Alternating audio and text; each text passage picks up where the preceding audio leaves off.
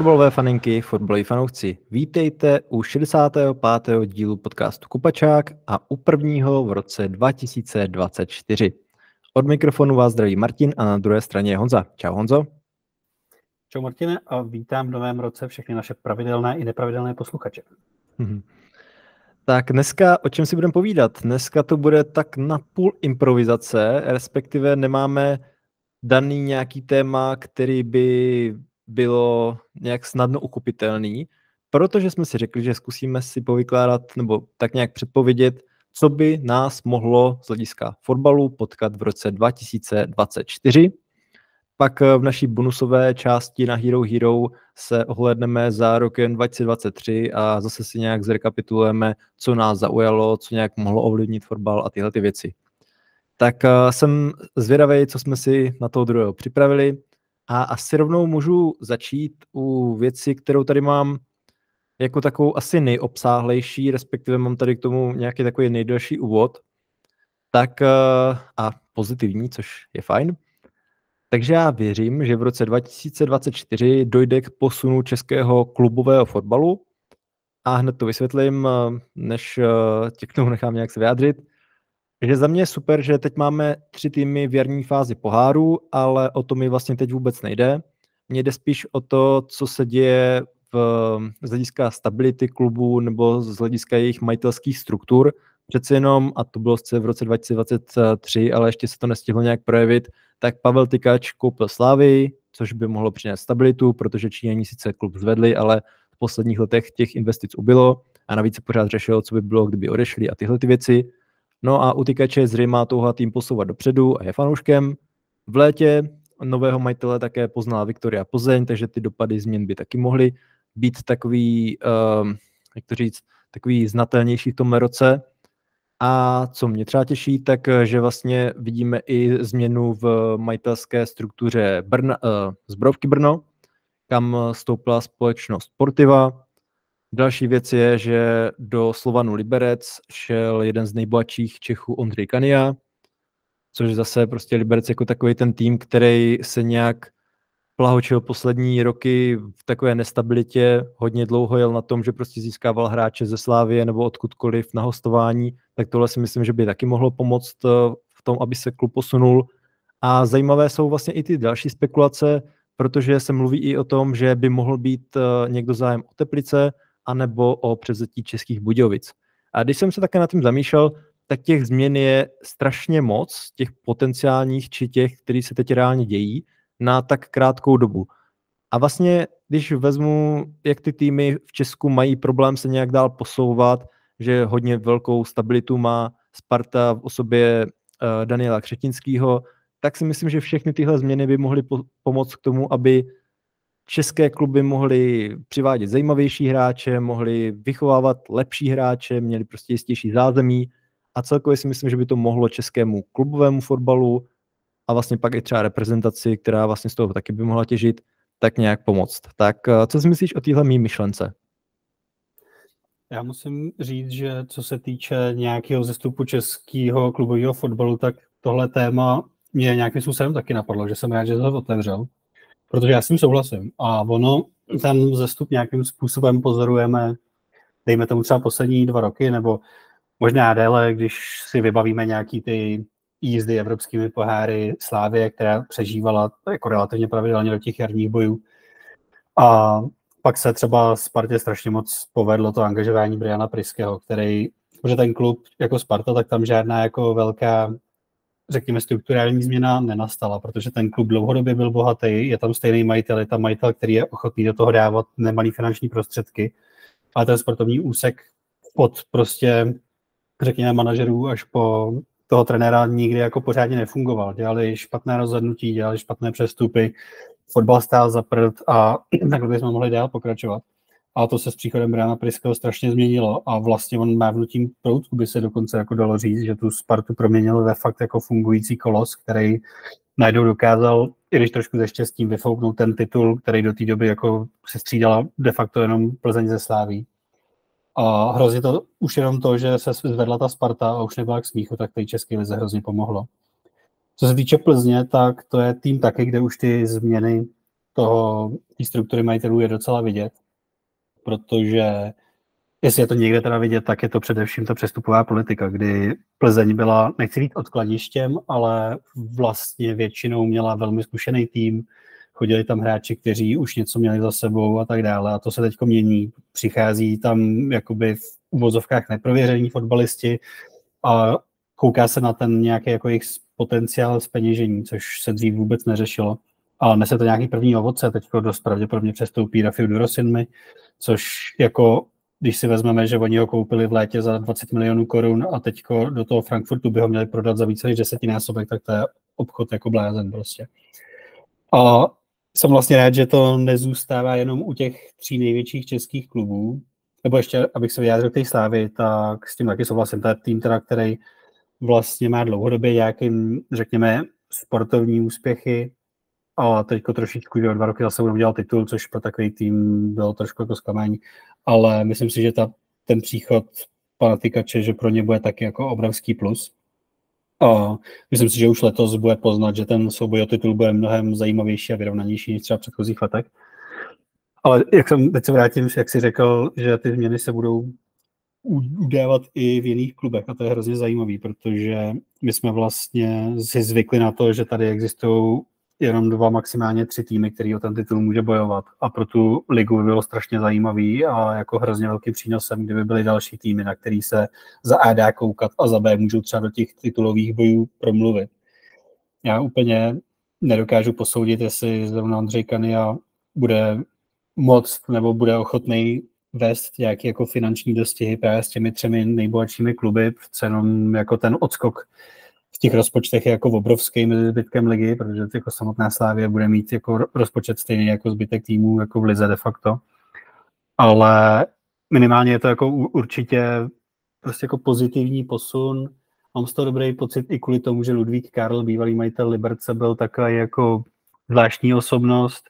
která jako upřednostňovala tu finanční stránku před nějakými sportovními úspěchy, co by se mohlo tady v Liberci změnit.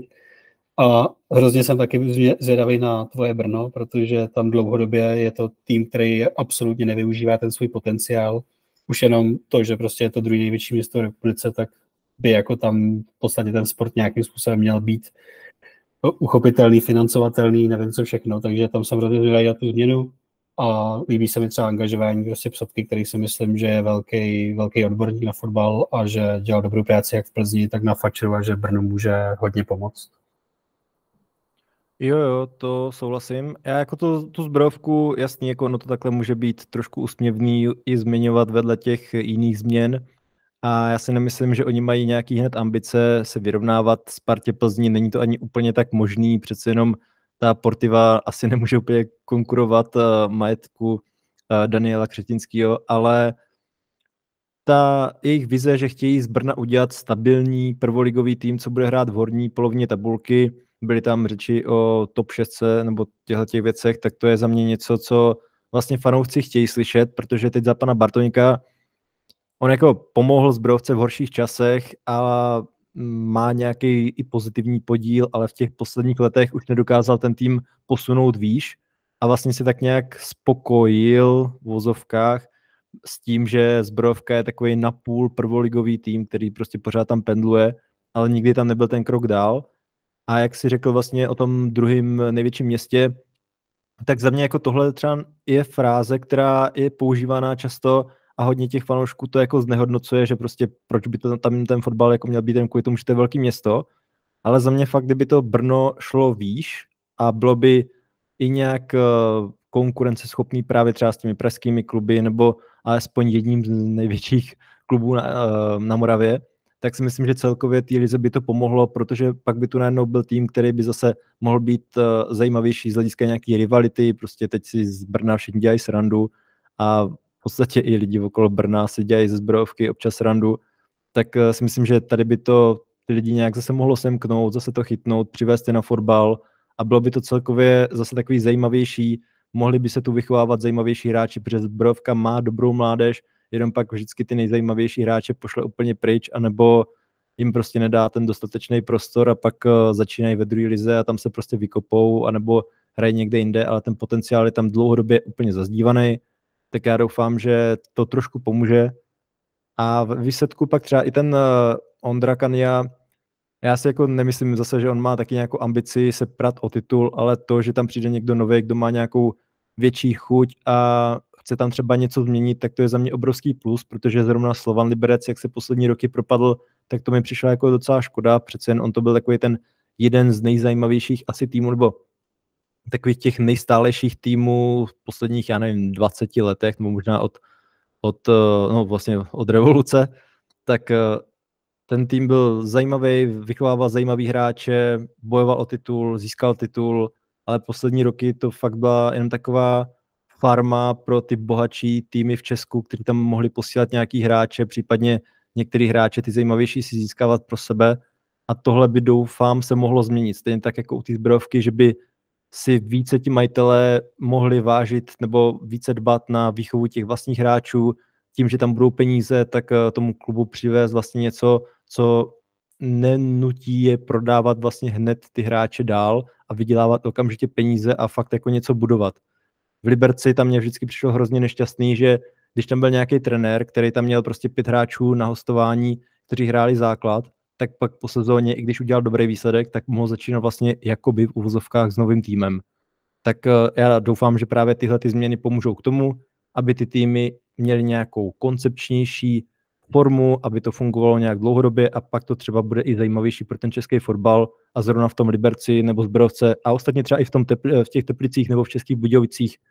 tak si myslím, že by to fakt mohlo hrozně moc pomoct.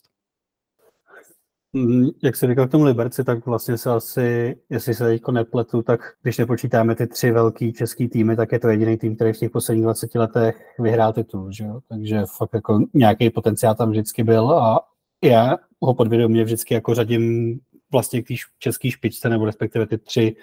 hegemoni a pak jako kdybych měl říct další velký tým, jak mě asi jako napadne ten Liberec. Ale k tomu Brnu... možná.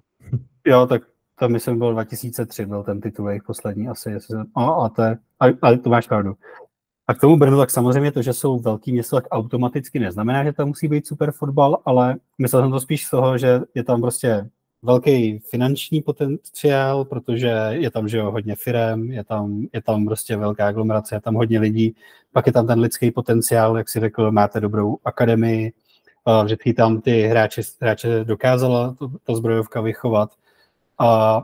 i v takhle velkých městech se určitě jako je snaží sehnat prostě sponzora nebo investora, nebo jakkoliv to nazveme. A taky tím, že je tam prostě obrovské množství lidí v tom Brně, tak je jako o něco snaží, že jo, naplnit stadion, než prostě v Jablonci, kde je zima a že je tam mnohem méně lidí. Takže spíš to z toho pohledu, jakože tam jsou velký předpoklady pro to, aby to tam fungovalo líp, než prostě v nějaký prdeli, kde bude žít dvacet tisíc lidí. Krásně řečeno. A dneska jsem ještě zaznamenal něco o tom, že by mohl přijít nějaký nový investor nebo vlastník do Opavy, tak o tom nemám ještě zatím nic moc načtenýho, ale je to zase taky jako taková zajímavá věc a až mě fakt jako překvapuje, kolik těch změn se děje a tohle všechno by teoreticky mohlo vést k tomu, že bude český fotbal v roce dvacet dvacet čtyři lepší. Tak povídej teď ty s nějakou svou vizí. Moje první vize je možná takový jako docela velký hot take a je to takový jako divno téma, ale prostě zkusím to nějak nastínit. Já jsem si to pojmenoval jako destabilizace organizací FIFA a UEFA. A nějak teda se nastíním tu myšlenku a to je, že prostě FIFA a UEFA jako prostě dva obrovský giganti, který určují směr a všechno, co se týče fotbalu, takže můžou pomalu začít ztrácet nějaký ten svůj monopol, nějakou důvěru klubů a tak dále. A velký ten test, nebo proč, proč asi to je jako teďko testovaný a proč mě to napadlo, tak je samozřejmě ta Superliga. Ono to jako drtivá většina klubů zatím odmítla, stejně tak jako asociací, organizací, ale to jako neznamená, že ten projekt nikdy nevznikne. Minimálně to z mýho pohledu znamená, že UEFA prostě musí začít počítat s tím, že může vzniknout nějaká dost zásadní konkurence. A teďko prostě bude na UEFA, jestli to uchopí správně a vezme si toho nějaký, prostě řekněme, inspiraci, posunuje to v tom vývoji evropského fotbalu nebo těch jako soutěží, když budeme mluvit třeba o lize mistrů Evropské lize A nebo naopak, jestli se prostě zatvrdí, řekne si, jsme nejlepší na světě, není potřeba nic měnit a máme svůj monopol. A tohle je prostě věc, která si myslím, že pak případně může spoustu lidí prostě naštvat a může to otestovat fakt nějakou tu důvěru. Jak jsem říkal, tak většina klubů tu Superligu aktuálně odmítá, ale nesmíme zapomenout, že tahle myšlenka se líbí Realu a Barceloně, což jsou dva prostě dost zásadní kluby. Kdybychom řekli, prostě vyjmenuj nějakému random člověku, vyjmenuj pět nej, nejznámějších klubů na světě, tak dost pravděpodobně Real a Barcelonu uvede prostě. Takže to je obrovská, obrovský podle mě prostě point, který tomhle může sehrát zásadní roli, protože když se vezmeme, kteří lidi vedou, tak třeba Florentino Perez, že jo, jako člověk, který má na starosti Real Madrid už desítky let, tak to je prostě člo, člověk, který je velmi schopný funkcionář, který má ty kontakty, který určitě ví, co dělá, jak zatahat za nitky a tak dále. A vlastně taková možná hloupá myšlenka, ale i kdyby se prostě oddělili od Ligy mistrů nebo od UEFA jenom i jenom ta Barcelona a Real Madrid, tak už to může být prostě dost zásadní trhlina do té struktury, do té důvěry, do čehokoliv, ať to nazveme. A i když si jako let's go může namítnout, že prostě tyhle dva týmy si nějakou Superligu založit nemůžou, tak vlastně prostě když někdo uvidí, že jim dvěma to funguje, tak se může dřív nebo později stát, že se začnou odtrávat další. A nemusí to být hned prostě týmy z anglické ligy, ale můžou to být v nějakých jako v uvozovkách podřadnějších lig, může tam prostě začít hrát, já nevím, portugalský kluby, Rumunsko, cokoliv, prostě to jako plácám úplný blbosti. A možná říkám fakt celou dobu úplnou blbost, ale to je taková jako myšlenka, taková jako návrh do debaty. Ale říkám, že celkově ne, ne, vůbec tím nechci říct, že by měla FIFA nebo UEFA zaniknout nebo něco takového, ale že by prostě se nějakým způsobem ten přístup k tomu fotbalu měl změnit, že by to mohlo nějakým způsobem nalomit prostě tu jejich aktuální pozici toho, toho monopolu a hegemona na tom evropském a světovém fotbale. A minimálně si myslím, že by se mohla otřást židle pod Infantinem a Čeferinem v čele těchto organizací. No, líbil se mi to pojmenování divného téma. A mě tady tohle vlastně trošku napadlo taky, ale asi z trošku jiného pohledu, protože my vlastně v posledním díle našeho podcastu, v tom bonusovém, jsme se bavili o Superlize a mě tam, nebo my jsme tam nezmiňovali jednu věc, a to, jak by to vlastně Barceloně a Realu případně uškodilo, kdyby v UEFA nebyli. A to je právě něco, co se mě strašně těžko předpovídá, ale právě, že i to, že tahle ta snaha těchto dvou týmů, i když je teď neúspěšná, takže by mohla vést k tomu, že se bude právě nahlodávat ještě víc důvěra vůči UEFA a FIFA, tak to si myslím, že to by jako mohlo právě pomoct. Na tím jsem se právě taky zamýšlel. A je to zajímavý takhle otevřít, protože já si spíš myslím, že Uh, nebo takhle, mám dva úhly pohledu. Ten první je, že určitě by mohlo právě pomoct uh, v nahlodávání té důvěry to, že Barca a Real začnou více šít do UEFA a FIFA právě skrz třeba přidávání x zápasů, že bude uh, mistrovství světa klubu, kde zase prostě budou hráči zapřažení a nebudou mít už ani jednou za dva roky léto volný, ale prostě budou furt makat uh, každý druhý týden prostě i v létě, nebo to jsem řekl blbost, ale tak třeba dva, dva zápasy týdně teda v létě, ale jak tam měli vždycky aspoň nějakou tu pauzu a pak prostě byla příprava a bylo takový trošku volnější, tak teď nebude možný vlastně tohle prakticky realizovat, nehledě na to, že pak za nějaký pár let lidi napadne, že ty vogo, to mistrovství světa klubu bylo dobrý a vyneslo nám tolik peněz, tak ho pojďme dělat další dva roky, přece jenom máme tam pořád to jedno volné léto. Jo, tak tohle jsou taky věci, které si myslím, že by mohli vést k tomu, že ta důvěra vůči UEFA bude, nebo i FIFA, že bude nějak uh, ohrožená, protože ona vlastně i ta asociace třeba hráčů nebo celkově i kluby mají často s tímhle problém, mají prostě problém skoro všichni s tím, že se vlastně ty zápasy přidávají, ale ve výsledku se to pak nikdy nějak moc neřeší. Ale jo, jako tohle by určitě mohlo vést k tomu. Jenom ještě, a pak ten teda druhý pohled, že jsem si říkal, jako dobrý, Barcelona a Real jsou obrovský značky a asi by jim úplně neuškodilo tolik, že by třeba nehráli Ligu mistrů, ale neuškodilo by jim to asi hned, ale z nějakého dlouhodobého hlediska si myslím, že třeba jo, že kdyby oni se odtrhli, což si myslím, že by asi k tomu nedošlo do té doby, než by měli nějakou vizi, že fakt jako můžou začít tu Superligu, ale přece jenom, když se to bude pořád odkládat, tak to asi taky úplně nepomůže. Ale právě tam třeba ta Barcelona hrozně moc trpí na to, že má velký finanční problémy. Teď vlastně i v posledních dnech čteme spekulace o tom, že Barcelona má zájem o nějaký hráče, ale že prostě nemůže zaplatit třeba patnáct milionů eur, což je v podstatě jako pro většinu týmu Premier League absolutně nic. A Barcelona pořád se musí ohlížet na tady tohle, na nějaký ty finanční regule, pořád je jakoby v obrovských problémech. A já si říkám, že kdyby si nějak více rozněvala U E F U a teď, že jí hrozí ještě potenciálně trest, že nebude jí umožněno hrát Ligu mistrů, tak pro ní by to byl jako obrovský zásah, protože přece jenom ty peníze od UEFA, co teď získává vlastně skoro každý rok úplně pravidelně, protože vždycky se kvalifikuje do Ligy mistrů, tak to by v jejím rozpočtu strašně moc chybělo. Takže si říkám, nakolik je Barcelona schopná teď udělat takový obrovský krok. Jakože Real by to asi úplně ne, nějak nepoložilo, kdyby nehrál prostě, nebo kdyby si nějak více rozněval UEFA a cokoliv se stalo prostě špatně, že by jako nemohl hrát v těch soutěžích, ale jako z nějakého dlouhodobého hlediska, kde by se to nikam jako nehnulo, tak by ve výsledku Barca a Real tu svou pozici vlastně mohli ještě více oslabit. Jakože ne třeba natolik, aby se z nich staly nějaký slabší týmy, přece jenom ta jejich pozice je obrovská a ten příliv peněz jako i z jiných vlastně forem, než jenom z té Ligy mistrů, tam je jako obrovský, ale i tak jsem si říkal, jako nakolik oni jsou schopni to držet nějak dlouhodobě, protože to, co se teď stalo, jak to všichni úplně jasně odmítají, tak to si myslím, že jako nevím, jo, jakože více, že není tam taková ta vize, že třeba za dva roky to bude spuštěný, jo, nebo za tři roky, že teď možná tím, jak načasovali celkově špatně to první spuštění Superligy, jak to bylo hrozně moc odmítnuto, tak teď v podstatě, i když ten druhý formát byl daleko lepší a daleko víc založený na tom sportovním úspěchu a teoreticky mohli se stoupit během nějakých let úplně všichni tým, všechny týmy a nikdo neměl nic jasný, tak to prostě teď už bylo zavrženo absolutně okamžitě a nikdo si vlastně skoro ani nečetl, jakože tyhle ty nové věci. Prostě Superliga, jedno velký špatný, ne, zakazujeme to, nechceme to, nic, protože fanouci by byli naštvaní.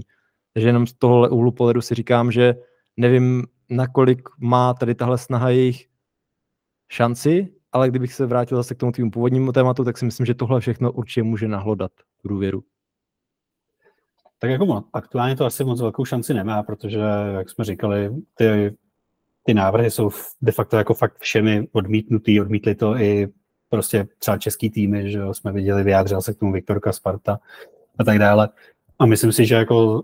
vedení Realu ani Barcelony nejsou tak hloupí, aby se jako odtrhli, kdyby neměli záruky to, že to udělá i někdo jiný, protože jako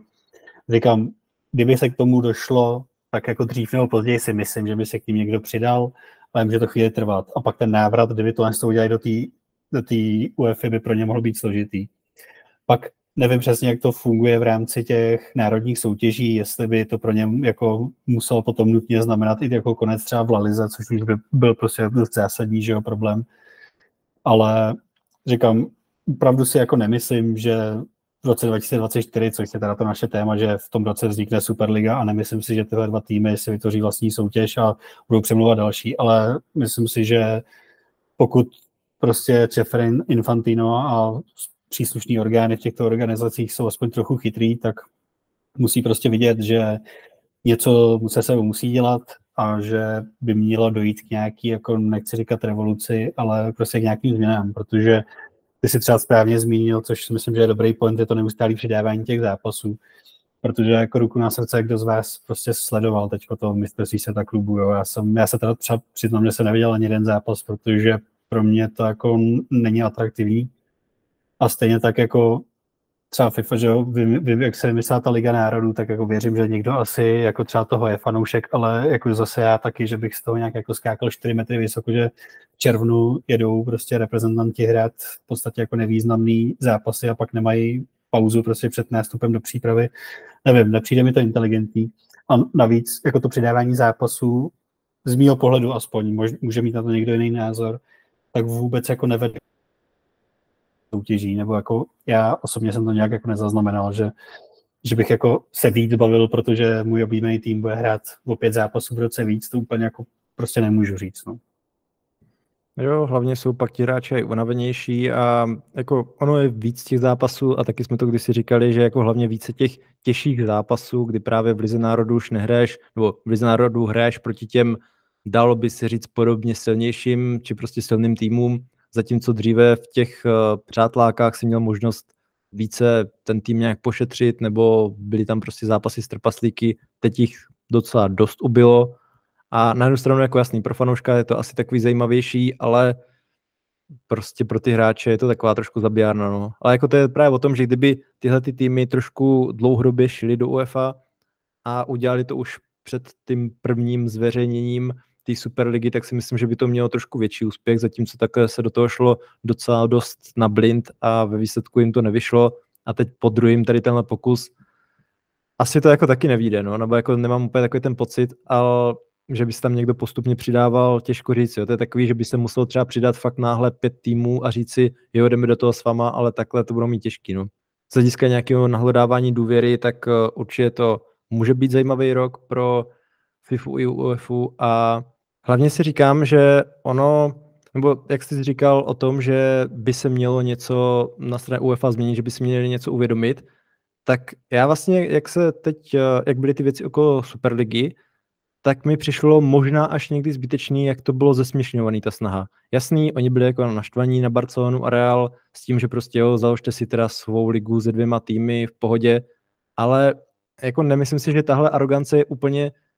no takhle, je na jednu stranu pochopitelná, ale na druhou právě bych spíš jako uvítal, že dobrý, tyjo, bereme, že tady jsou nějaký nespokojený týmy a tak se pro ty ostatní pokusíme udělat něco, co povede ke větší spokojenosti. A ne, že je naštveme ještě tím, že jim dáme ještě víc zápasů a hm, prostě ten jejich program uděláme ještě méně snesitelný. Tak nevím, no, asi by bylo fajn, aby právě i pánové z UEFA k tomu přistoupili trošku jinak a brali tohle jako něco, nejenom kde jim utíkají peníze, ale právě i něco, co může udělat fotbal trošku zdravějším asi sportem, protože ta nedůvěra ve fotbal asi taky každý rok trošku víc, trošku víc klesá. No to určitě. A ještě jsem k tomu vlastně zapomněl zmínit jednu věc a ta se teď netýká UEFA, ale spíš teda FIFA. A to je prostě, že ty jsi to teď v ty poslední předposlední větě naznačil, že prostě by měli taky trošičku koukat na dobro toho fotbalu a nejenom, nejenom jako na produkt, ze kterého potřebují vyrejžovat co nejvíc peněz. A to je prostě krásně teď vidět na tom, co se děje na těch mezinárodních turnajích. Jakože když se zpětně podíváme na to, na jakých místech poslední turnaje byly pořádaný, tak poslední mistrovství světa, že bylo v Kataru, předtím bylo v Rusku, teď bude mistrovství světa, který bude na patnáct tisíc zemích na čtrnácti kontinentech, další mistrovství zase bude v Saudské Arábii.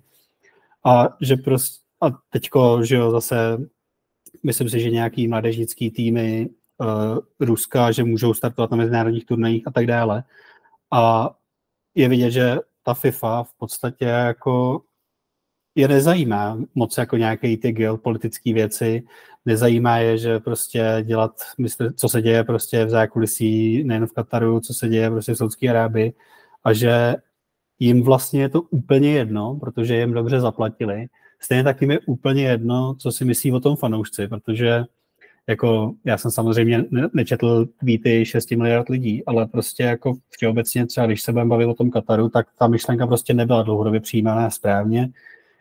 A všichni víme, co se tam dělo, že tam umírají dělníci a tak dále, a tak dále, a tak dále. A všichni tak nějak jako tušíme, že ani v Saudské Arábii to se vším není úplně tak růžový, jako jsme zvyklí v Evropě, což neříkám nutně, jestli je dobře nebo špatně, to asi jako záleží od, na tom, odkud jsme, na co jsme zvyklí, ale prostě myslím si, že by se mělo trošičku přihlížet i k takovýmhle věcem a tím, že oni vlastně to nedělají a rozhodují se jenom na základě toho, co jim přijde dobrý a lukrativní, že i to může prostě otřásat nějakou důvěrou v ty organizace a že se třeba dlouhodobě, jako sport je na tak, fotbal je tak obrovský fenomén, že lidi to nezačnou nikdy bojkotovat. Bohužel se, nebo bohužel, bohu dík se to nestane, ale prostě měli by se taky uvědomit, že to je něco, co by se mělo dělat pro fanoušky a nejenom pro ně.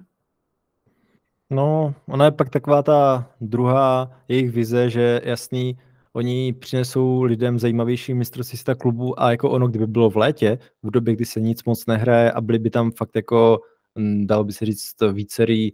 evropský týmy a více týmů z Jižní Ameriky a takhle, tak věřím, že by to byl turnaj, který by i mě zajímal, že bych se na to rád díval a jako bylo by to pro fanouška zajímavější, ale pak právě, když si člověk vezme ty další věci, jak právě fakt přibývá zápasů, že ti hráči jsou častěji zranění, a že ten program je fakt už jako až moc nasycený. I pro mě právě, jako fakt velkýho fotbalového fanouška, tak já vlastně jsem to říkal tady i minule, v tom našem bonusu, nebo možná v té veřejné části, jsem jistý, ale že jak se přidalo zápasů, tak já ve výsledku to nemám tak, jak dřív, že bych se třeba těšil celý týden na zápas a bral, že prostě o víkendu je něco, další víkend je zase něco a občas se mezi tím hraje třeba nějaký výjimečný pohár, Liga mistrů nebo něco takového. Tak teď je vlastně co tři, tý, co tři dny taky zápas a už jsem v takovém tom stavu, že když nějaký zápas já nevidím, tak mě to ve výsledku až tak nevadí, nemám potřebu si to pustit zpětně a stačí mě v podstatě jenom záznam, tak teda, teda sestřih. Tak jako... Ale prostě je to asi nezajímá, že jo, prostě více zápasů logicky znamená víc peněz, tak je to taková jednoduchá rovnice, která jako pro jejich účely zisku peněz tak funguje, ale jinak celkově asi z nějakého zdravého potenciálu pro fotbal i právě s přihlédnutím toho, odkud ty peníze jdou, tak to není úplně fajn. No možná můžeme jít teda na další věc a já tady asi navážu na tady tohle a to mám tady takový téma pokračování vlivu arabského fotbalu a to kvůli tomu, že Saudská Arábie získala hodně hráčů a reálně mi nepřijde, že bychom o té soutěži slýchávali tak často, jak jsem si třeba myslel, že jsem si tak nějak myslel, že aspoň jednou za čas třeba uslyšíme, že ten hráč dal gól, anebo takovýhle pěkný gól, ale ve výsledku já jsem to jako slyšel strašně výjimečně. No ale už jsme si dříve říkali, že se má pokračovat utrácení, že ta jejich vize není jenom na jeden rok nebo na dva, a s tím, jak získali mistrovství světa za hodně dlouho, tak si myslím, že celkově se budou snažit ze Saudské Arábie udělat nějakou fotbalovější, ligovější velmoc, když tak blbě řeknu, tak je jasný, že ten budget pro další přestupy tam je pořád velký a myslím si, že možná už teď v lednu, ale asi spíš v létě, takže se zase dočkáme velkých přestupů. A říkám si, zdá právě tenhle rok už nepomůže k tomu, že se o tu Saudskou Arábii začne zajímat více lidí. Přeci jenom i Čína nebo tyhle ty soutěže docela dost doplácely na to, že právě jeden rok tam přišlo x hráčů, ale pak ten další už to bylo třeba takový slabší, nebo už tam nedocházeli ti hráči, případně tam byly nějaké ty omezení počtu cizinců nebo nějaký ty platový stropy, co tam bylo, tak si říkám, zdá právě tady tohle nebude mít za následek, že, nebo takhle, v Saudské Arábii tohle asi nehrozí, tak si říkám, zda tenhle rok nepomůže k tomu, že Saudská Arábie se skutečně dostane trošku výš z hlediska zájmu toho fanoušku, fanouškovského. To si myslím, že se zcela jistě může stát. Jako takový ty věci, jak se, jak se hned po tom letním přestupáku mluvilo o tom, že najednou prostě do top pět by měli patřit oni a ne třeba Francie, tak to ještě trošku furt přitažený za vlasy, ale odchází tam fakt kvalitní hráči, ty jsi zmínil třeba tu Čínu, nebo v minulosti chodili do Kataru a tak dále. Tak tam většinou, že jo, za A tam nechodilo tolik hráčů najednou a za B to většinou nebyly jako až tak hvězdní. Jakože jasně, když šel do Číny třeba Lavéci nebo Oscar nebo Hulk, tak byli to nad, jako nadprůměrně dobří fotbalisté, ale nikdy to nebyly jako držitelé zlatého míče a to teďko prostě v Saudské Arábii hraje víc než v Evropě, že jo, v aktuální chvíli, protože v Evropě už zůstal vlastně z hrajících jenom Luka Modrič a v Saudské Arábii je prostě Benzema s Ronaldem. Ale jako myslím si, že to bude pokračovat, protože, jak jsme říkali, tak Saudská Arábie získala mistrovství světa dva tisíce třicet, takže předpokládám, že ten projekt oni mají promyšlený takovýhle, takhle dlouhodobě. Jak moc je nebo není udržitelný, to nedokážu říct, respektive oni na to peníze mít budou, ale přeci jenom asi oni budou muset dodržovat nějaký jako financial fair play a podobné věci. Myslím si, že tím, že do té Saudské Arábie přišli fakt jako top hráči a nejenom takový ten druhý sled nebo čtyřicátníci, kteří jdou dohrát kariéru, takže to prostě může být fakt jako lukrativní adresa i nadále pro, pro ty fotbalisty, když uvidí, že zcela nepochybně mnohem víc evropských fotbalistů v létě ty nabídky dostalo a věřím, že spoustu z nich si mohlo prostě to rozmyslet jenom kvůli tomu, řekněme, kulturnímu šoku, že třeba nechtěli prostě žít v arabském světě, že jsou to Evropani, jsou zvyklí třeba na, na takovou a makovou kulturu a trošku to toho báli. Ale když uvidí, že lidi jako Ronaldo, Benzema, Kanté, že tam tu sezonu dali úplně v pohodě a že, že se jim daří, že jim chodí peníze, protože to v některých těch ligách, já jen třeba v Turecku, že taky býval problém, že nechodili výplaty a tak dále, tak věřím, že to může být i nadále jako prostě lukrativní angažmá pro, pro spoustu dalších fotbalistů a vlastně myslím si, že letní přestupový okno léto dva tisíce dvacet čtyři, že bude vlastně dost velkým testem pro ten svět, jestli se jim podaří za A udržet ty hráče a za B přivést nový a fakt tu ligu rozvinout, nebo jestli se ukáže, že ten projekt třeba nebyl tak úspěšný, jako to v prvních jako měsících vypadalo. A, takže jako tady určitě souhlasím, že tohle to může být dost stěžejní záležitost toho roku dvacet čtyři. Jo, jenom ještě pak trošku tě opravím, že on, oni to získali až na rok dva tisíce třicet čtyři, tedy o čtyři roky později. A když se takhle na tím zamyslíme, tak oni mají deset let vývoje. A s tím, jak oni jsou schopni ty peníze pravidelně vynakládat rok co rok, nebo nejspíš těžko asi říct, že tam najednou prostě dojde ropa a všechno úplně půjde do háje, tak oni mají teď před sebou deset let vývoje, kdy se budou snažit z té Saúdské Arábie udělat vážně pořádnou fotbalovou zemi. A navíc s tím, jak se ta země otevírá světu, je tam čím dál víc nakloněnější vlastně ten turismus, tak si myslím, že celkově to asi fakt může tímhle rokem tak začít právě to, že získali to pořadatelství, no tak ono to začalo už ten minulý rok, ale tím, že získali to pořadatelství, tak si myslím, že teď už mají o to větší důvod v tom vlastně vytrvat a ještě to posouvat dál a dál. A minimálně to může začít třeba tím, že bude i víc přátláků z kluby z Evropy, myslím jako těch jejich s evropskými, případně tam možná budou nějaký letní turnaje a tyhle ty věci, aby se zatraktivnilo, nebo aby se zvýšilo to povědomí o těch klubech, co jsou tam, možná celkově o té soutěži, nevím. Ale jako za mě asi tohle celkově je věc, kterou budeme otevírat v dalších letech možná víc častěji, než bychom teď chtěli, ale s tím, jaký ten potenciál peněz tam je a jak Saudská Arábie do, do toho dokáže šlapat, tak asi v dalších letech se máme na co v úvozovkách těšit. Jo, určitě děkuju za opravu, nevím, proč si myslím, že to je dvacet třicet, ale každopádně jsem tím chtěl říct hlavně to, že ten projekt je očividně dlouhodobý, takže předpokládám, že mají naplánováno nějakým způsobem, že tohle to, co se aktuálně děje, že by mělo pokračovat minimálně těch příštích deset let. A oni vlastně měli, že dlouhodobou jako sportovní vizi, tam nejde zdaleka jenom o fotbal, ale nějakým způsobem získá, nebo chtějí promluvit do formule, že jo, do, do golfu, do tenisových turnajů a tak dále. Ale si řekl dobrou věc, že taky bude záležet, tak oni to uchopí, protože oni se potřebují z velké části otevřít právě tomu evropskému světu, protože že ten nejlepší fotbal se prostě hraje v Evropě a má tam, má tam nejvíc fanoušků, takže je na nich, jak se s tím poradí. Už tam nějaký že, náznaky toho, že by chtěli prostě do Evropské ligy mistrů už byli. Jako mně to přijde jako trošku hloupý, ale vlastně jako s těma jejich finančníma možnostma a s tím, jak je prostě nastavená UEFA, tak si myslím, že to jako není úplně nereálný sci-fi nápad. Takže uvidíme, ale bude to určitě pro ně jako velmi důležitý se nějakým způsobem pro, propojit s tím evropským fotbalovým světem a ukázat, jako, že ta atraktivita tam prostě je a že to není jenom pár vysloužilých hráčů, co si šlo zahrát bago prostě na, na, do Saúdské Arábie. Hmm. Tak, co tam máš dál? Uh, další moje myšlenka, ta není taky úplně jako objevná a nic, co by asi jako nikomu nenapadlo, ale pojmenoval jsem to jako upevnění postavení Premier League. Zase to trošičku rozvinu, tak všichni víme, že Premier League je aktuálně prostě nejlepší soutěž světa, nejbohatší, je tam nejvíc dobrých hráčů, dobrý tým, všechno. Ty finanční nůžky si myslím, že se budou i nadále rozevírat. Sám si říkal, že prostě Barcelona má problém zaplatit patnáct milionů za, za hráče, zatímco prostě to je, to je částka, kterou ti zaplatí v anglické lize tým, který dost pravděpodobně se stoupí. I nadále do Anglie prostě budou chodit top hráči. Průměrný anglický klub je prostě schopný přeplatit top klub ze Španělska nebo Itálie.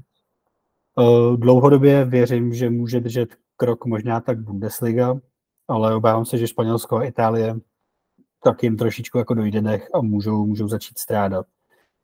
Teď v posledních třeba letech to vypadalo, že třeba ta italská liga je na vzestupu, bylo tam, bylo tam hodně zajímavých hráčů, ať už Kvaradona, Osimhen, Rafaela, Maňán a tak dále, kteří určitě jako tou terče pro ty anglické týmy, ale právě to je ono, že já se jako obávám, že to jsou hráči, který ty italský kluby dlouhodobě neudrží, protože když si vezmeme nějakého Osimhena, tak ten teďko sice prodloužil, prodloužil smlouvu, ale každý anglický klub, který aktuálně hledá útočníka, tak on bude jako target číslo jedna a jde o to, jestli ho budou ochotný nebo schopný zaplatit.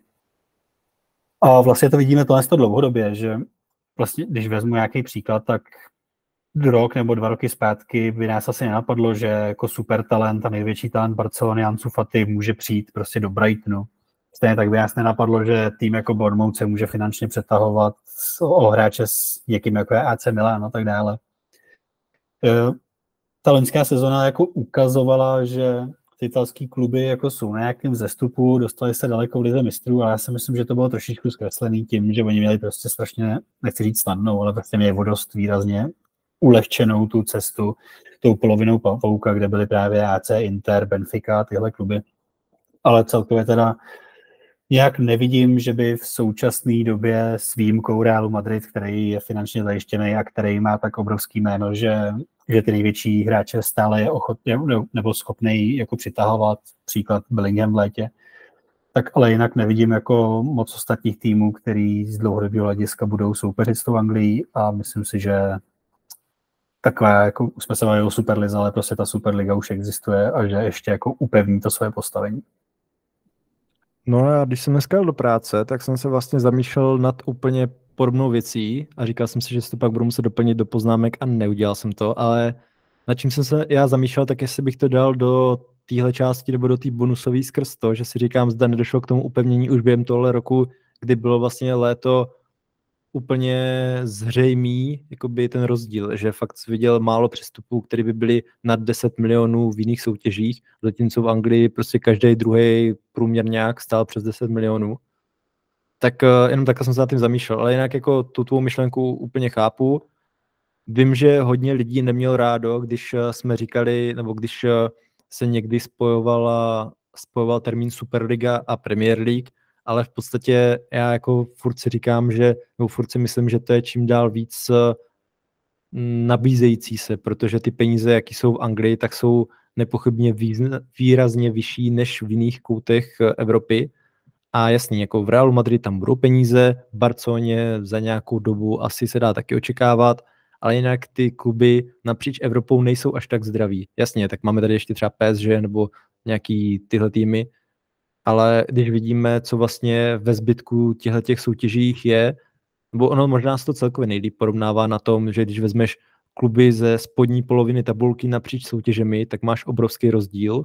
A právě jo, ta Bundesliga je zdravější kvůli svému formátu fungování, Premier League, ta je zase nadopovaná penězi, ale v těch ostatních soutěžích už to jako zas tak slavný není.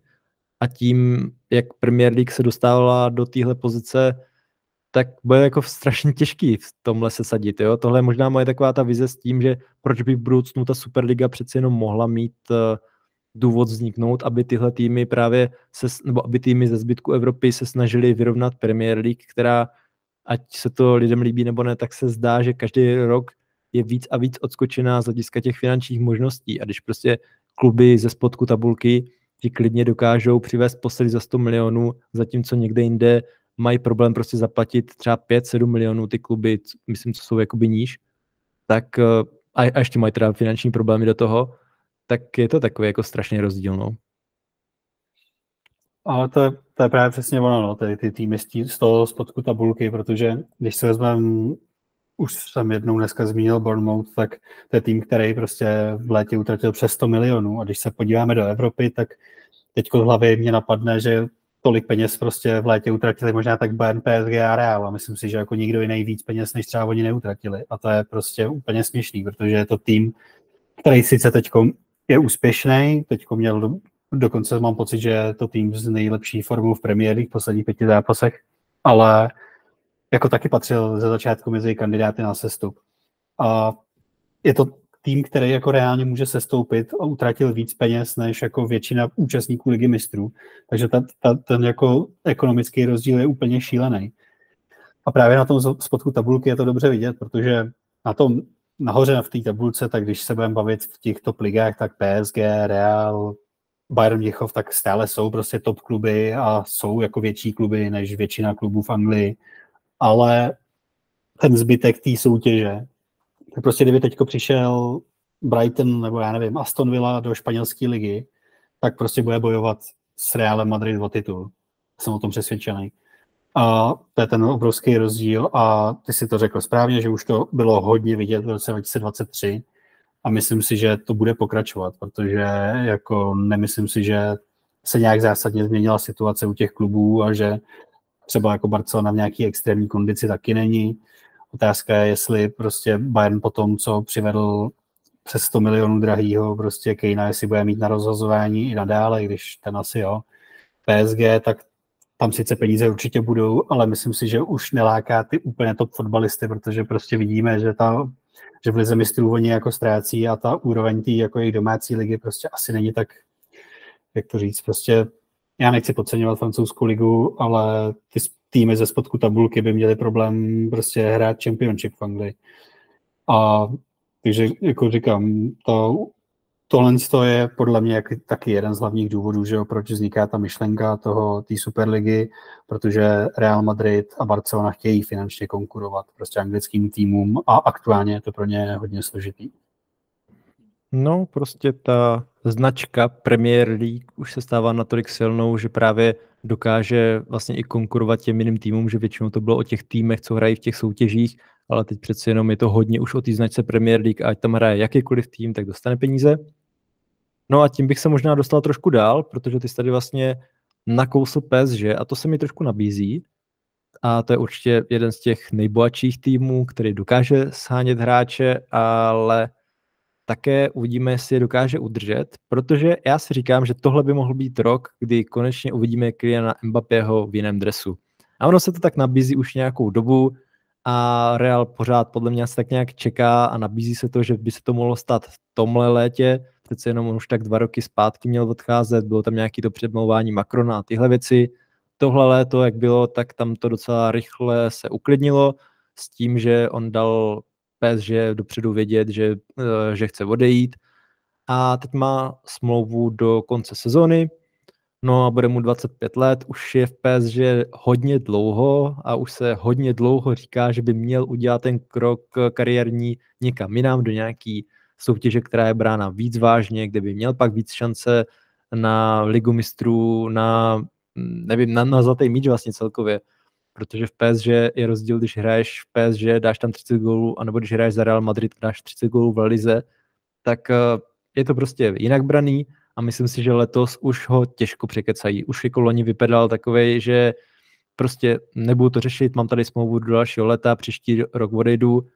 a byť on sám může říct, že jo, jako chci prodloužit smlouvu, myslím si, že on tam má nějakou takovou klauzuli, tak si myslím, že tohle léto už ho těžko překecají, že už jako dává o tom vědět, že, že chce odejít tak dlouho, že letos, když už to bude mít víc ve svých rukou a opravdu mu ta smlouva reálně za pár měsíců skončí, tak si myslím, že k tomu dojde. Jako já bych byl strašně rád, protože jestli, jestli chce jako vystoupit z toho stínu, ukázat, že je fakt výjimečný hráč, což já si myslím, že je, tak prostě z toho P S G musí odejít.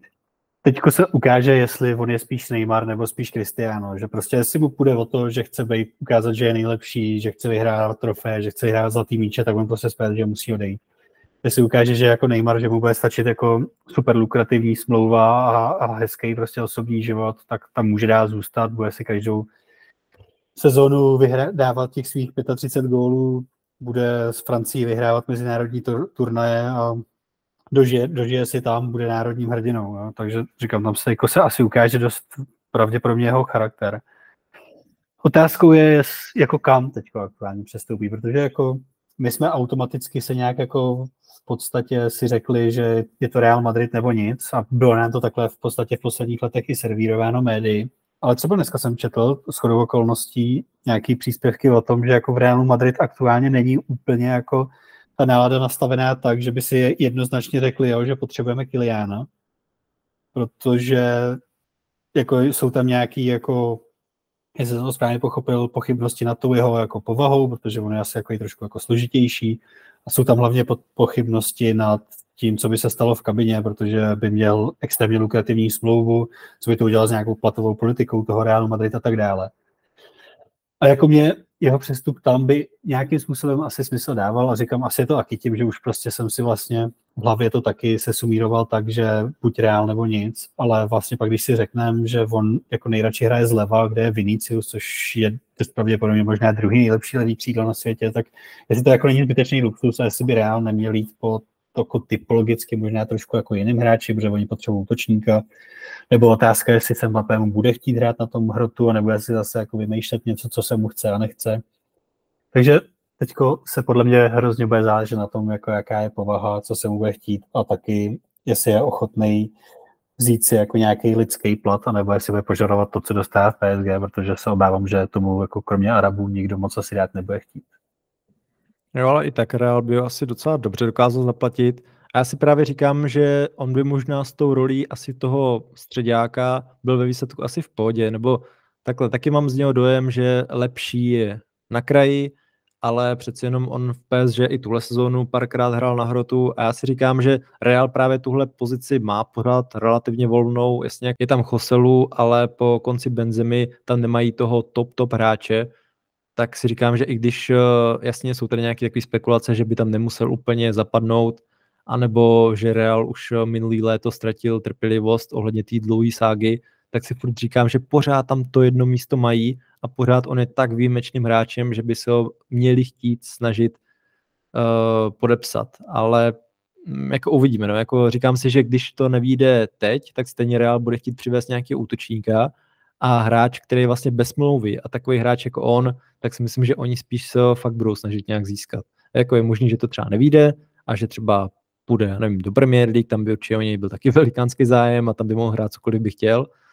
Ale spíš si právě myslím, že ten Real je pořád takhle i kvůli tomu, že tam není úplně top-top hroťák na, v kádru Realu Madrid, tak si myslím, že je docela reálnou variantou. A těžko říct, jako co bude v létě, ale právě, že pokud by tohle léto už se nevyřešilo a Mbappé by řekl, dobrý, tak já tady mám ještě nějakou klauzuli a domluvili jsme se, že tady ještě zůstanu do dalšího roku, tak to si myslím, že to už by byla možná taková ta poslední kapka, protože Real vlastně na něj čeká už teď druhý rok. A kdyby měl čekat o rok ještě díl, tak si myslím, že tam už by ty pochybnosti byly ještě dál a už by to naštvání z jejich strany mohlo být fakt takový, že prostě koupí někoho jiného a vykašlou se na něj. No, to se taky myslím, že jako ten Real na něj nebude čekat deset let. A jako mně by se asi taky nejvíc jako hodilo toho Realu a hlavně, jak říkáš, tak, no, takhle. V první řadě na trhu nebude nikdy takhle dobrý hráč, jako je on jen tak. Prostě jakože na jeho úrovni z útočníku je fakt jako aktuálně jenom Haaland, kterýho jako si ty předpokládám aktuálně nebude chtít prodávat a pak už jako všichni jsou horší, že jo? Takže vlastně jde o to, jestli jako udělají nejlepšího, jako možná druhého nejlepšího hráče na světě, že jo? Takže jako logiku to dává. Jenom říkám, že jsem něco takového zrovna, zrovna shodou okolností dneska četl a že se, teďko nevím, na kterým serveru se spekuluje o tom, že, že Liverpool by měl mít o něj zájem, což je úplně to samý, protože ten těch levých křídel má asi pět. No, tak uh, máš tam ještě něco dál?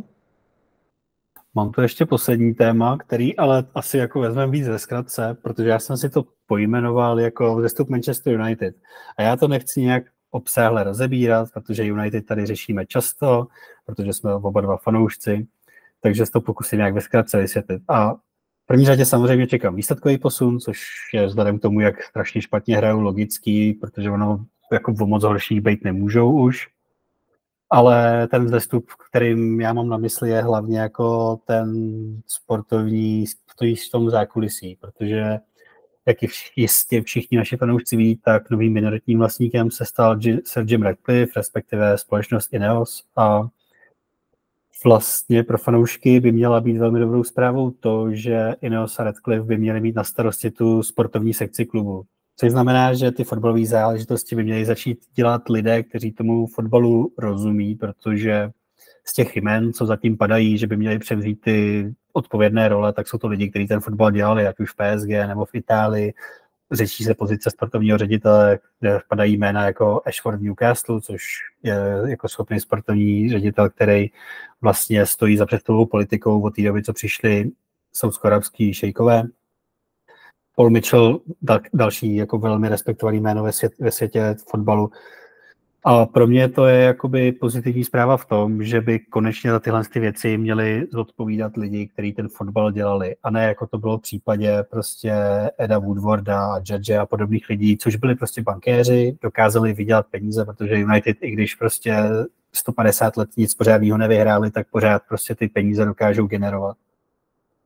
A tohle ten posun tak si myslím, že by měl mít jako i velký vliv na nějakou, řekněme, přestupovou strategii, protože jestli jako nějaký klub neumí dělat přestupy, tak je to Manchester United, protože utratit tolik peněz, co utratili za posledních deset let a mít tým na prostém rozkladu a jako plný zbytečných hráčů, to je jako skoro až umění a jsem přesvědčený o tom, že kdybych to tam dělal já jako člověk, který ve fotbalu nikdy nepracoval, že by prostě ten tým vypadal líp, než tak, jak jako teď vypadá. A plus jako čekám, že konečně se tam jako začnou fungovat jako nějaký klub, protože bylo tam jako misprofiling posil, tam, aby tam byly nějaký interní pravidla, aby se vyházeli prostě zbytečně drahí hráči, aby se nepřepláceli zbytečně hráči a takovéhle věci. A že ten sportovní úsek nějakým způsobem naváže prostě spolupráci s Erikem ten Hagem, že se tam vytvoří prostě nějaká ta struktura, jakou vidíme třeba, já nevím, Manchester City, což je velice dobře vedený klub, kde sice mají taky obrovské finanční prostředky, ale dokážou je správně využít. A něco takového já očekávám, nebo aspoň trošičku doufám, že by se teď mohlo stát Manchester United, i když neříkám, že hned za rok dokážou dohnat Manchester City, protože ta Guardiolova práce, tam už tam dělají strašně dlouho, ale že se to aspoň konečně nastaví na nějakou jako rozumnou cestu a že prostě v létě dva tisíce dvacet čtyři neuvidím, že dáváme za nějaký průměrný křídlo z holandské ligy prostě devadesát milionů liber.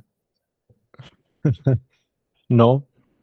Uh, já si myslím, že bys byl dobrý přestupový manažer nebo sportovní ředitel Manchester United, protože máš zkušenosti z F M K. Ne, ale jako já jsem si právě říkal, že člověk, co hraje i třeba to F M K, jako co jsem si říkal nedávno, tak by paradoxně možná zvládal ty přestupy United líp, než uh, tihleti pánové, co tam jsou, protože to, co se dělo v posledních letech, tak to souhlasím, to je jako úplně zoufalý a někdy jsme si říkali, tyjo, že ty částky jsou, nebo hodně často jsme si říkali, že ty částky jsou přestřelený, a pak ve výsledku se to prakticky skoro kdykoliv potvrdilo. A když vidíme vlastně i, jak těm hráčům dle Transfermarktu klesá cena za poslední roky, tak jako člověk vidí, že to, jak byli kdysi přeplacení, tak jako reálně nemělo ani snad šanci se nějak líp zhodnotit, nebo jako teoreticky, kdyby jim všechno vyšlo. Ale nevím, jako chápu tvou myšlenku. Já tady mám United jako takovou veselou otázku na závěr, jestli čeká náš oblíbený tým konečně vzestup. Reálně se tady asi o nich moc dlouho bavit nechci. A mám to podobně jako ty, že věřím, že tyhle ty změny, a ono možná to taky trošku souvisí s tím, co jsme tady vlastně, co, o čem jsme se bavili, bavili v úvodu, že když ten tým má nějaký lepší vedení, stěžší majitelskou strukturu, přece jenom jasný je rozdíl porovnávat vedení týmu České ligy a týmu Premier League, ale ve výsledku pořád je tam taková nějaká ta dlouhodobá nejistota, pořád se neviděl, kolik klub reálně může utrácet, kdo tam bude zodpovědný za cokoliv, tak věřím, že tyhle změny, co se dějí v posledních týdnech, kdy se do toho už trošku zase více šláplo a více se to posunulo, takže tomu můžou pomoct a jsem strašně na to zvědavej. Nejsem úplně takový optimista, že bych si řekl, že to bude fungovat teď na jaře třeba tak dobře, alespoň jako minulý jaro. Reálně teď jsem ohledně United docela pesimista, ale nějak chci věřit tomu, že prostě od další sezóny to bude dobrý, že ti pánové, co tam vstoupili, tak jako věřím, že to nemůže být horší, než co tam bylo předtím a že to konečně bude mít nějakou vizi, ale trošku se obávám i toho, jak teď vidím, jak United pořád hrají, jak je to jeden zápas nadějný a pak úplně další jsou všechny ty naděje zabity, tak se trošku obávám, kdy k tomu dojde a zda to fakt nebude až od té další sezóny, anebo alespoň, aby to bylo od té další sezóny. Jo, tak jako já taky úplně nečekám, že by na jaře jsme měli nějaký obrovský run a ještě zabojovali o titul, když jako letos to bude hodně vyrovnaný a nějak jako tam nikdo extrémně odskočený není. Ale už jenom jako, že se tam začnou nastavovat nějaký interní procesy, vyhodnotí se, kdo tam má a nemá být, že se vyhodnotí, jako kteří hráči by měli a neměli pokračovat, protože když se třeba podíváme na Antonio Marciala, tak je podle mě až jako neuvěřitelný, že takovýhle hráč tam ještě dneska je po tolika letech, kdy on jako de facto nebyl schopný odehrát půlku sezony bez zranění. A takhle bychom mohli jako pokračovat. Takže když se na jaře prostě nastaví nějaký ten proces, řeknou si prostě tebe, tebe, tebe vyhodíme, tebe prodáme do Arábie, na tebe nemáme peníze a začne se prostě o tom fotbale přemýšlet nějak jako logicky, tak já budu spokojený a že jako jeden rok nebudou poháry, tak ne, že by mě to neštvalo, ale asi to jako přežiju a pro nějaký jako tu práci, tak já už jsem to říkal jednou, já jsem třeba rád, že United vypadli letos z těch pohárů kompletně a nebudou se plácat v té evropské lize, protože oni by sám stejně nic neudělali s tím, jak jsou tragický. A, ale čekám na jaře velký zlepšení, protože se vrátí někteří hráči, hlavně Desandro Martinez už trénuje a to si myslím, že bude obrovská spruha, protože ten byl loni za mě asi jako nejdůležitější společně s Casemirem a Bruno Fernandesem, to byly tři nejdůležitější hráči a věřím, že ten fotbal půjde teďko nahoru. No, k tomu se tak trošku taky upínám, ale nechci se asi upínat nějak moc, tak uvidíme, oba si to přejeme, tak snad tomu tak bude. No, poslední věc, co tady mám, tak uh, ona se to týká, jo, ono se to týká vlastně největší události, co bude v dalším roce, teda v tomhle roce, a to letní turnaj Euro v Německu. Tak uh, já tady mám, že po letech by to mohl být takovej tradičnější turnaj. Přece jenom ty jsi tady už tak nějak naznačil, že v posledních letech jsme si užili spíš těch turnajů ve více zemích, bylo tam, anebo v takových těch kontroverznějších zemích, bylo tam mistrovství světa v Rusku, pak mistrovství Evropy v nějakých dvanácti zemích, pak ten Katar. V budoucnu bude prakticky nemožný, aby mistrovství světa hostila jenom jedna země, pokud prostě nejseš arabská velmoc, a o tom jsme se taky už bavili. Tak on vlastně formát Eura nebyl takovej úplně vždycky zvyklý nebo uchopitelný jenom pro tu jednu zemi. Viděli jsme tam nějaký ty snahy Švýcarsko s Rakouskem, Polsko s Ukrajinou, což byly ve výsledku pěkný turnaje a tohle já nějak tak jako beru a podporuji to, protože ty země sami o sobě prostě nejsou tak obrovský fotbalově, aby mohli si dovolit hostit turnaj. Ale jsem rád, když je to třeba jednou za čas a mezi tím je taková nějaká ta tradičnější země, jak tam byla třeba Francie a teď je právě to Německo, tak ve výsledku já se na to Německo těším, protože to bude zase po nějaký době turnaj v jedné zemi, v jedné mega fotbalové zemi, navíc v Čes- z Česka je to velmi blízko, bude tam český tým, tak ve výsledku já se na ten turnaj fakt těším, že nejenom, že to je, je ten velký turnaj, na který se vždycky těším, ale i právě kvůli tomu, že po letech to bude takový ten tradičnější turnaj. Jo, tak to, to se určitě taky těším, protože já jako vím, že to je blbý, ale myslím si, že tyhle velký turnaje by se primárně měly dělat v takovýchhle uvozovkách vyspělých zemí. Tím myslím, že mají rozvinutou infrastrukturu, že se tam nemusí narychlo postavit patnáct nových stadionů a dělat se tam místo hotelů prostě nějaký buňky, nebo co to tam bylo v tom Kataru, ale navíc je to prostě jako proces civilizace pro většinu těch jako evropských fanoušků, to je prostě na dobrý destinaci pro nás Čechy jako dvojnásob, že jo, myslím si, že česká reprezentace tam bude mít obrovskou podporu, protože pro nás je to fakt blízko.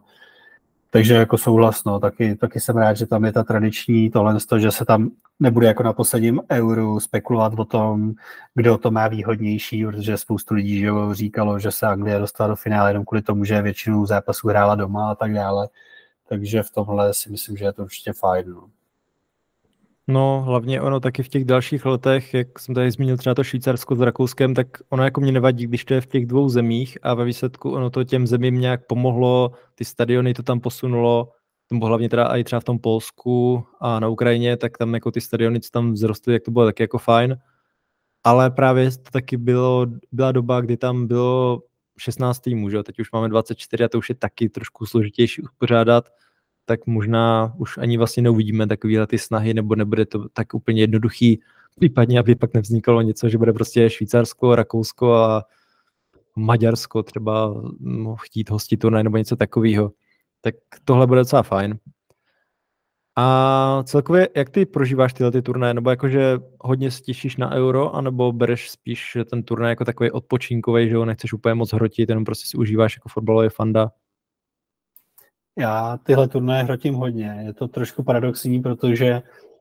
tady jako docela dlouhodobě kritizuju ten reprezentační fotbal, jakože ta kvalifikace a ta Liga národů, mě to jako moc nebaví, musím říct. Ale ty velký turnaje, tak to vždycky miluju, protože já fakt jako ten měsíc jsem zavřený doma, koukám na všechny zápasy, včetně úplně těch jako obskurních národů, který jako reálně nikoho nezajímají, tak já si to fakt jako strašně užívám. Vždycky rozjíždím s kamarádama typovačky, oceny a takovýhle věci, sázíme se, takže já se na to těším velice. A říkám zase, budu určitě sledovat všechny, všechny zápasy, co bude možný, takže jsem i rád právě, že je to prostě v Evropě bez nějakých časových posunů a tak dále, takže těším se dost. To máme podobně. No a v roce dva tisíce dvacet čtyři nás čekají ještě další turnaje, tak o tom se teda asi nějak víc bavit nemusíme, ale jenom abyste věděli, tak vlastně za pár dní startuje AFCON, tedy turnaj afrických zemích, a málo se o tom ví, ale vlastně v podobnou dobu, nebo prakticky v hodně stejnou dobu, tak startuje i asijský šampionát, přece jenom ten africký je trošku víc asi i v Evropě medializovaný, více hráčů z Afriky je v Evropě, než, nebo aspoň v těch větších klubech, než z Asie, tak bude i tenhle turnaj. No a co mě ještě zaujalo, takže v létě vlastně bude euro, ale já jsem to viděl, ale prostě už jsem to taky zapomněl, tak teď jsem si to připomněl, takže přes euro bude Copa America, tedy jeho americký turnaj, no ale který se bude hrát v U S A a ano, je to takový netradiční, ale ono už k tomu došlo jednou vlastně před osmi lety, jak tam bylo nějaký to cent, uh, Centario a teď se to zopakuje, má to nějak navázat nebo podpořit to partnerství CONCACAF a CONMEBOLu a mělo by tam být deset zemí z Jižní Ameriky a šest ze Severní Ameriky,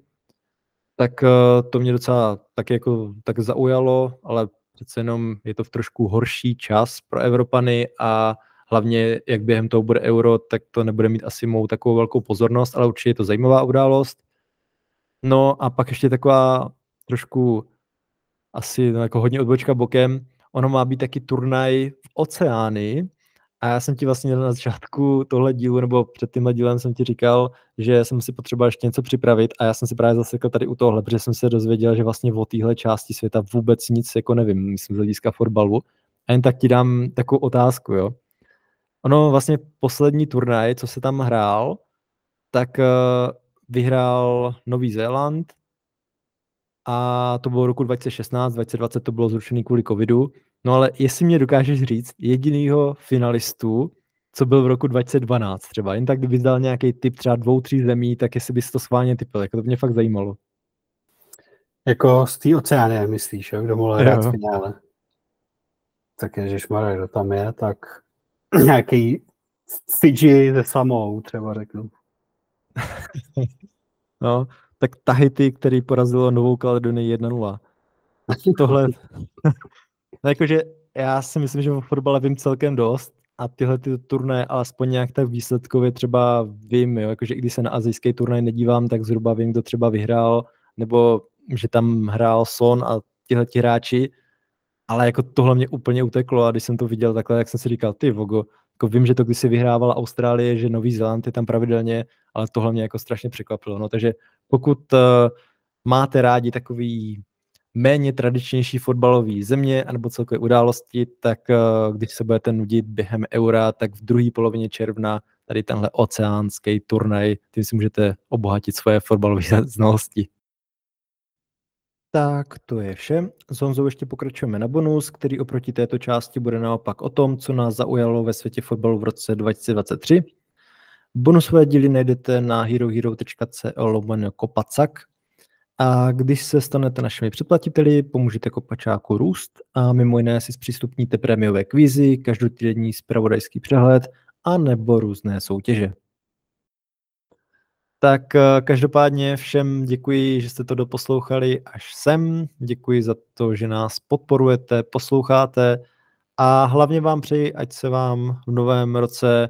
líbí prakticky všechno, nejenom fotbalově, protože přece jenom fakt těch událostí nás čeká hodně, tak věřím, že určitě se máte na co těšit, tak hlavně ať jste zdraví, šťastní a máte co nejvíce důvodů i k nefotbalové radosti. Mějte se hezky.